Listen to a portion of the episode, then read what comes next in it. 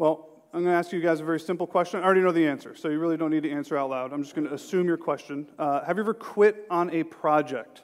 I mean, have you ever stared down a house project? Anything? No, Steve? Okay, that's fine. All right. All right, so I was wrong. All right, we have one person who's never quit on a project ever before. Uh, no, okay.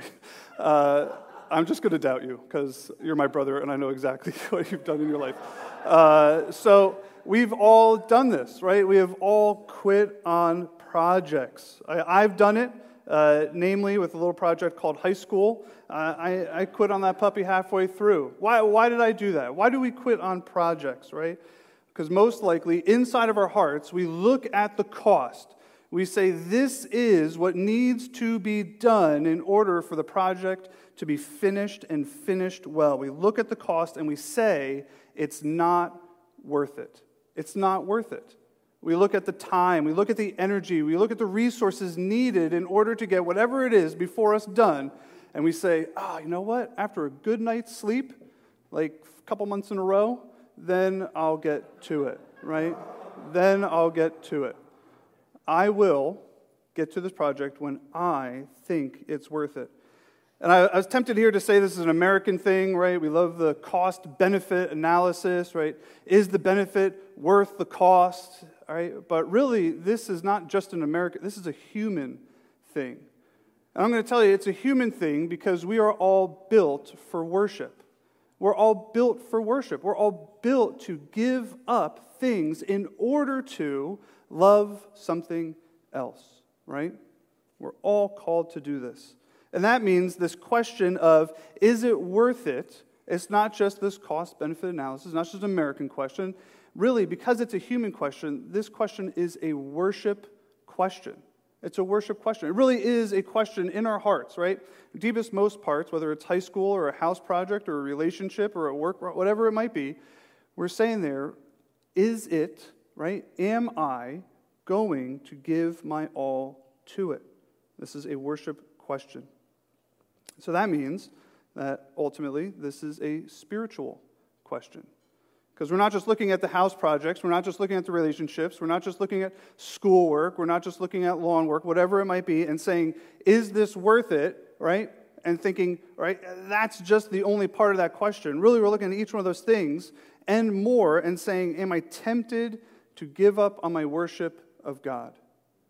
In everyday life, no matter where we are, at home, at work, wherever it might be, we are making these worship decisions. And wouldn't you know it, every single day we're tempted to give up on the worship of Jesus. The only way we worship Jesus is by understanding his worthiness, by understanding his worthiness, his glory. How great he is motivates us to worship him with all that we are and all that we have. If you're taking notes today, I don't know if it's filled in for you, but all the way at the bottom you'll see big idea.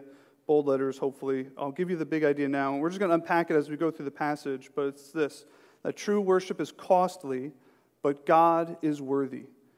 True worship, true, true worship, I can't even read my own digital handwriting here. True worship is costly, but God is worthy. All right? And we're going to see, we're going to see people wrestle with this. Jesus himself wrestle with this throughout this passage. All right, and we're going to see how worthy God is of our worship. So look at verse one here with me. It says this, when Jesus had finished all these sayings, he said to his disciples, you know that after two days the Passover is coming, and the Son of Man will be delivered up to be crucified. This is one of those gigantic hinge points in the book of Matthew, right? We've been looking at, uh, you guys have been looking at, I've just been doing it at a distance, but you guys have been looking at many chapters here full of Jesus' public ministry, ministry to religious leaders, ministry to Israelites, ministry, or ministry to people outside of Israel, right? And he's been teaching, he's been describing what the kingdom of God looks like. And why they need to pay attention and why they need to look at Jesus as not just a great teacher, not just as a prophet, but as the Messiah.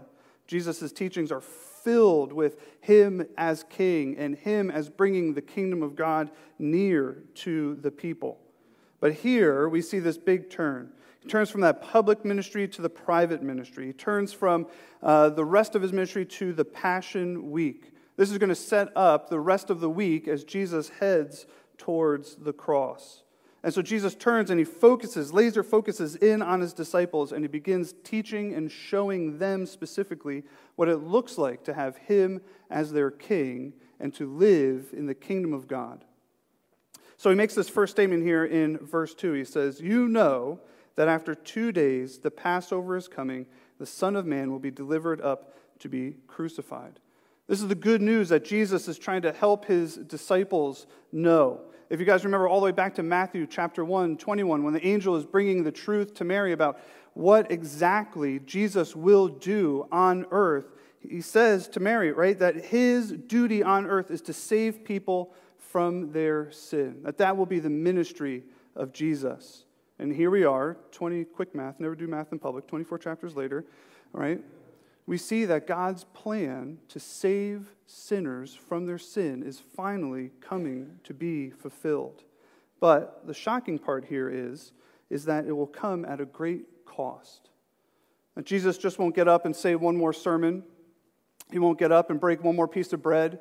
He won't get up and heal one more person.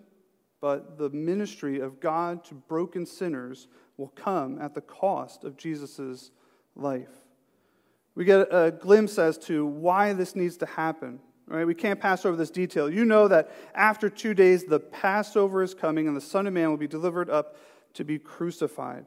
It's no uh, incident, it's no mistake that all this is happening right here, the Passion Week at the Passover week. And if you guys remember when the Passover was installed in Israelite tradition, this is when God was rescuing his people out from Egyptian slavery. If you guys remember, they had to sacrifice the lamb and put the blood of the lamb on the doorposts of their house. You guys will also recall that if they did this, the angel of death would pass over their house as that final plague. And the eldest son of that house would be spared. But if they didn't, if they didn't heed God's warning, then there would be a great cost to that family for not trusting the Lord and obeying his way. Jesus here isn't just simply pointing back to the Passover, but he's saying that I am that lamb. I am the one that will save you from your sin. I'm the one that will bring you what you need, rescue from sin into my kingdom.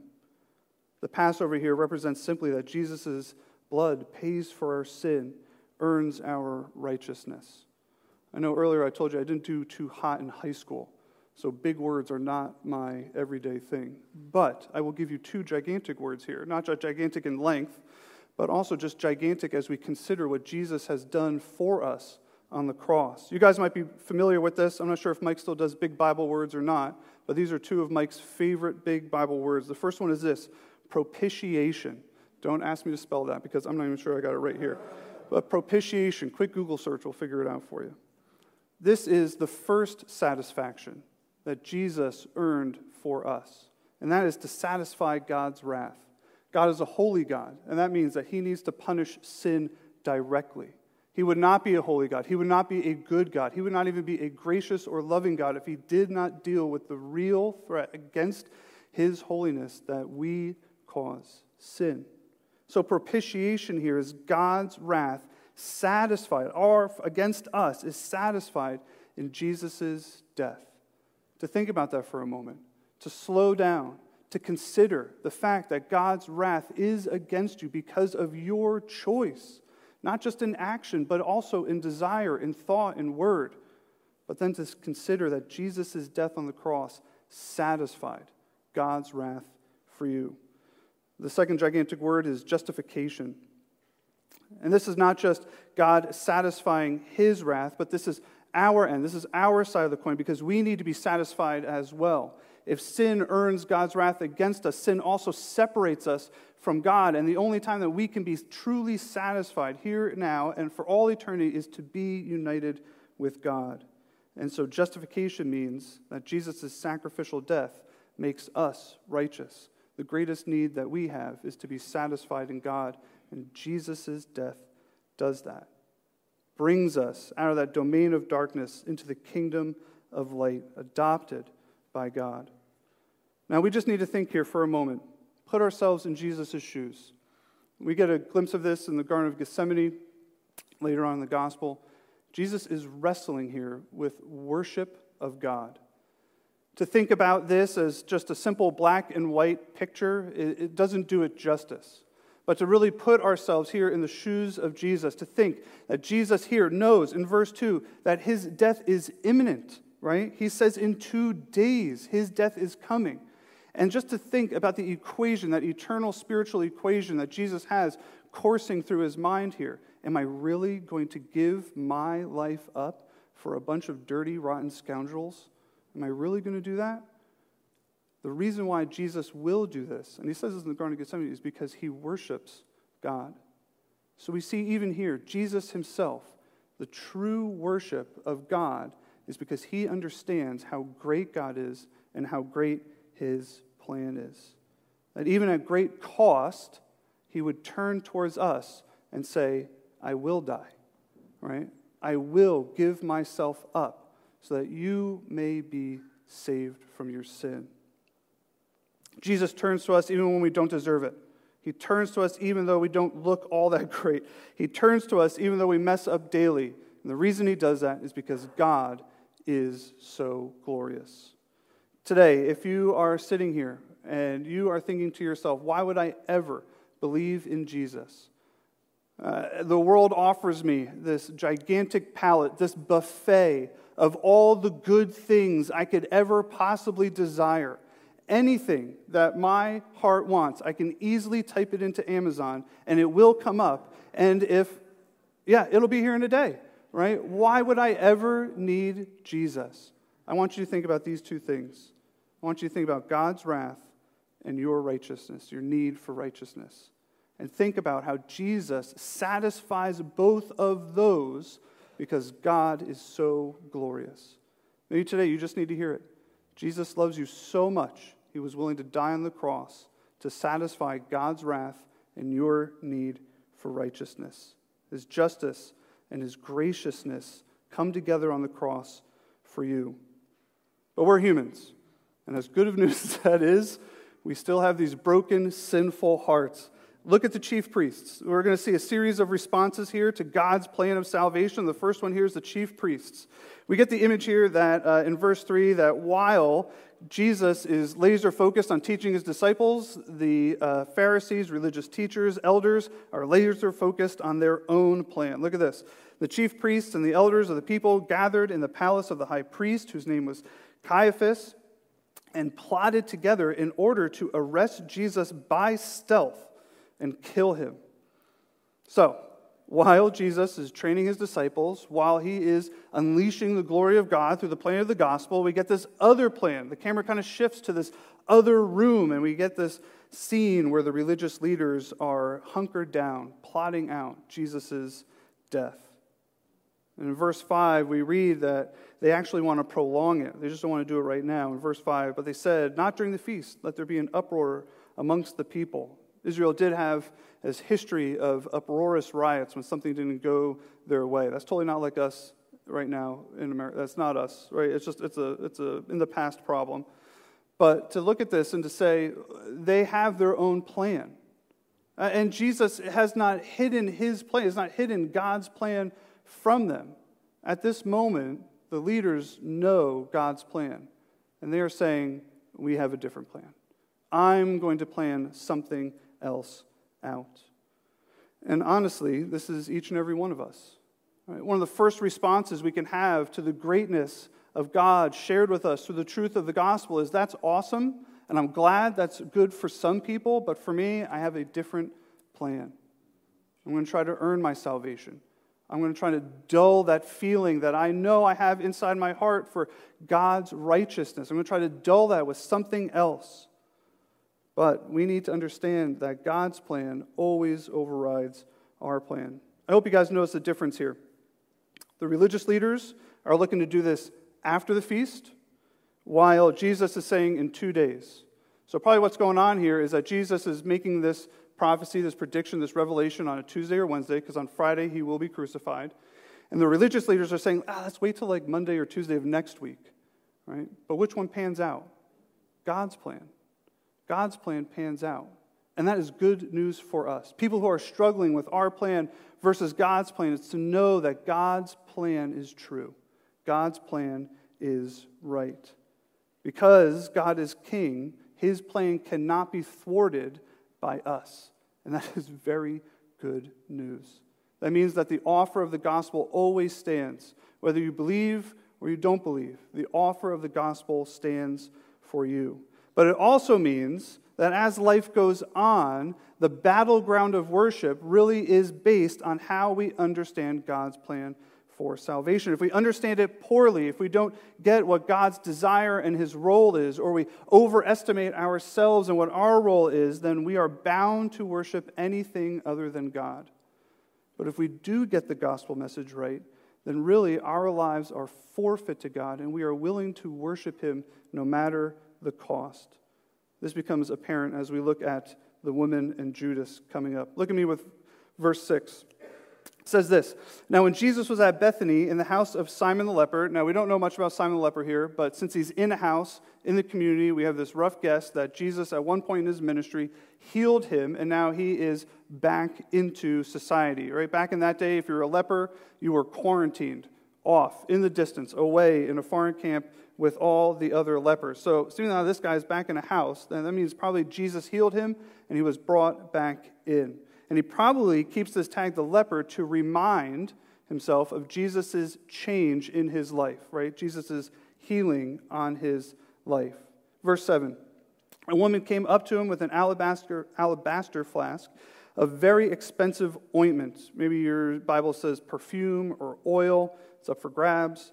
"And she poured it on his head as he reclined at the table." So this woman is Martha. We know this from John chapter twelve. And what she's doing here is she's taking this very expensive flask, vase, bottle, whatever synonym you want to use, and is filled with expensive oil, right? Now this is probably a fa- family heirloom. Probably what's going on here, this is worth about a year's wages, okay? So like forty-two billion dollars in our day and age. Uh, and what she's going to do is she's going to break it, right? Other other gospels say that she's going to break this open. She's going to make sure that there's no putting back together this wealth and pour it on Jesus' head. Why is this happening? Think about the religious leaders understanding Jesus' mission and their response. Our plan is to get him out of here. Mary's plan is the exact opposite. It's, I'm going to give up whatever I have in order to anoint Jesus. This is a picture of anointment here. And back in that day, again, right, if, if an honored guest came to the house, was reclining at the table, probably picking at food off the table, eating it, and slowly enjoying the fellowship, then somebody would honor that honored guest by doing this practice. So Mary, again, seeing Jesus' teachings, seeing what he's done, understands that Jesus is the king. He is the Messiah and responds rightly with costly worship. She's willing to not just pour out that expensive perfume, but even break the bottle, that alabaster bottle, in order to show her love for Jesus. It's amazing here. In an absolute moment, we get the other side of the spectrum.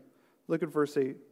"And when the disciples saw this," hint here, this is Judas. We learned this also from John twelve, so we can really just read this. When Judas saw this, they were indignant. There's another big word for you. That means furious, right? Furious. Why are they furious?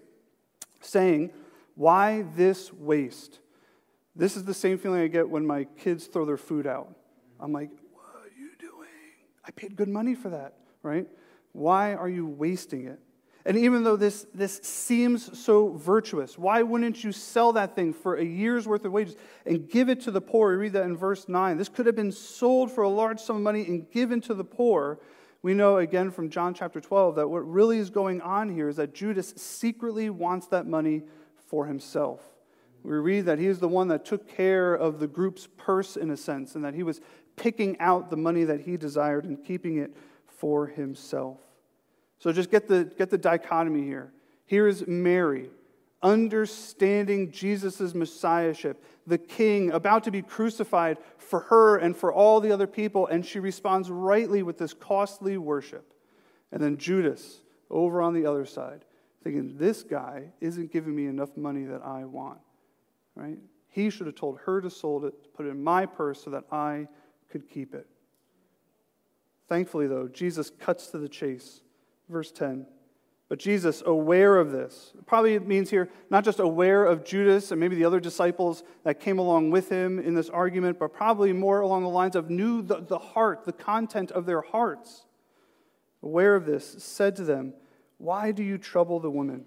Why are you mocking her? Why are you casting her down? Why are you trying to squash her under the foot of your own desires? For she has done a beautiful thing to me." Maybe your Bibles there say noble. She's done a beautiful thing for me. Jesus doesn't see Mary's expenditure of the ointment as a waste. Rather, he sees this as a perfectly good thing. Her worship is good unto the Lord. And this just let's just pause right here and just think for a sec. If we ever need to know what we should do in a situation, think to this part, where the Lord of the universe says to a dirty sinner that trusts him, "It is right for you to worship me." That should be our guiding principle. What should I do in this situation? I have no idea. I really don't know. Google's not helping me. I know what it is. I'm going to worship Jesus. But think about this. Jesus says these two things in defense of Mary. Verse eleven, "For you have, will always have the poor with you, but you will not always have me." Sounds kind of rude on the front, right? But what Jesus is saying here is that there is actually no greater ministry for anybody to be involved in than the worship of me. We're all going to have ministry. We're all going to have needs. There's going to be internal needs. There's going to be family needs. There's going to be work needs. There's going to be church needs. There's going to be world needs. Those things are always going to exist, but for every chance, every moment that you have to worship me, that is the best thing you can do. There's no greater ministry than the costly worship of Jesus. So on that hand, Jesus defends her. On the second hand, we see in verse twelve, he says something else. "In pouring out this ointment on my body, she has done it to prepare me for burial." Let's think about this for a moment. In Mary's preparation, in a sense, of Jesus for death. And Mary probably didn't know this. Jesus is just taking what she has done and helping the disciples again to understand that his crucifixion is coming up, right? But in that day, criminals were not prepared for burial. The, the general idea was that if that person was tried and found out to be a criminal and then was punished by death for that, that they didn't deserve the care to be buried properly. But for a loved one or an honored one, that person was prepared for burial by putting perfumes and spices on the body before being laid in the tomb. So Jesus is probably saying here that even though in a moment, in, in two days, he's going to die as a criminal, and the whole world around is going to say, Jesus is a criminal. He deserves to die on that cross. He is convicted of the sin that we have said he is convicted. Mary here rightly sees through all of that and says, no, he's the Messiah. He's the King. And because of that, I will treat him as such. And Jesus takes it and says, even though everybody else is going to say, I deserve the criminal's death, Mary here worshiply, right, or rightly worships me as the Messiah.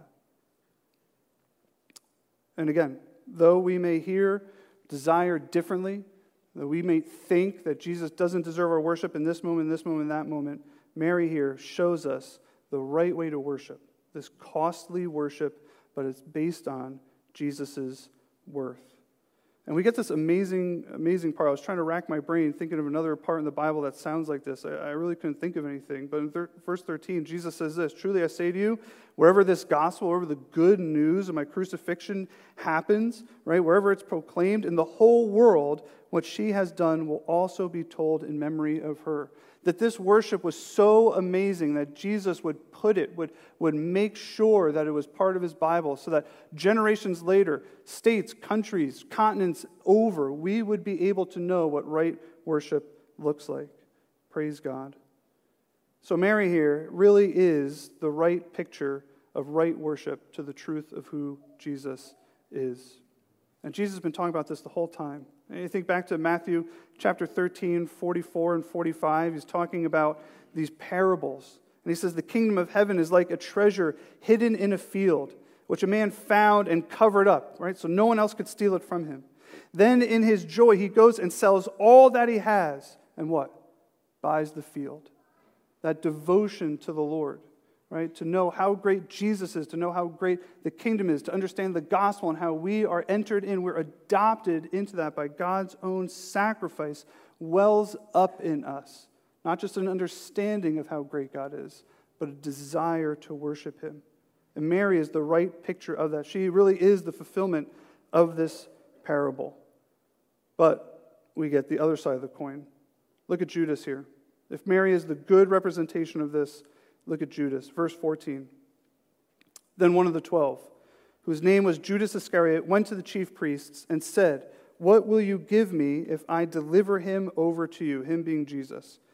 And they paid him thirty pieces of silver. And from that moment, he sought an opportunity to betray him.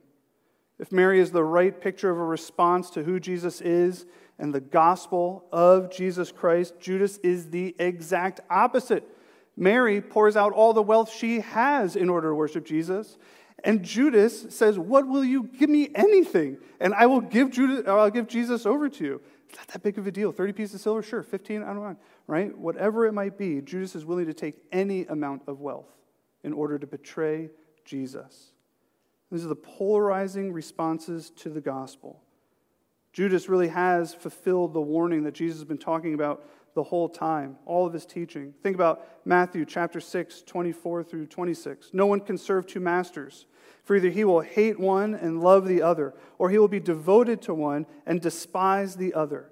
You cannot serve God and money." Judas is the fulfillment of the person who knows who Jesus is and yet plans a different route, turns away. And you can really insert anything there, right? No one can serve God and sex. No one can serve God and success. No one can serve God and drink or food or whatever you want to plug in there, right? But we are tempted, as Judas is tempted, to give ourselves over to a false god. So really, we have these polarizing responses to the gospel, and it begs us this big question today, right? Are we more like Mary, or are we more like Judas? Are we more like Mary, or more like the religious leaders who thought that they had everything buttoned up, thought that they had the good plan, that they knew the right course of action? But really what they knew was that they wanted to fulfill their own desires. And we got to think about this, not just, not just when, when we think about Mary, not just saying, what do I need to give up? What do I need to do? But also, where does my heart need to be at? Because Mary just didn't worship God by dumping out a year's worth of wages of perfume on his head, but she considered Jesus to be more important than her financial security, her personal wealth, right? Anything that she could be given over to anybody else around her. She considered Jesus to be more important than her very own security. Mary's costly worship here is at great cost, giving up some of those things that she would probably maybe even said a few years ago, "I need." Now she says, because God is so great to me, I need to give those things up for him. Mary's costly worship here isn't to earn Jesus' favor. We need to be clear about this. But it's in response to his favor. It's in response to his grace towards Mary. See, at the end of the day, because we're all worshipers and worship works the exact same way, we have to say that worship has to, it must cost something. If you hear about somebody that says, "I really love X Y Z," and then they never do anything about it, inside, what are you saying? You're saying, "Liar. You're a big liar. Your pants are on fire. You're a big, gigantic liar," right? That's what's going on. We know hypocrisy when we see it. That's why worship has to cost something. We are all giving ourselves over to something in worship. So I need to ask you guys a question. Is it costing you something to worship Jesus? Think about all the areas of your life. Home life, work life, friends life, personal life. Is it costing you something to worship Jesus? Uh, do the people around you say, "Yes, this person worships Jesus, I know, because they give up," fill in the blank. Is it costing you something to worship Jesus in every area? I think that's the other thing that we would say. Maybe we're closer to Judas in this way. As long as I'm near Jesus, as long as I'm doing the Jesus thing, I can hold on to greed. I can hold on to the power. I can hold on to whatever it might be. Is it costing you something to worship Jesus in every area of your life? Would you say you are giving the cost of worship to him because you know how great Jesus is? Let's look at Judas here. Instead of recognizing Jesus as Messiah, and we can lump the religious leaders in with him here, he saw Jesus not as a Messiah, but as a threat. As a threat. right? Along with the religious leaders. The reason why they wanted to kill him was to get him out of the way so they can continue pursuing what they truly wanted, money and power.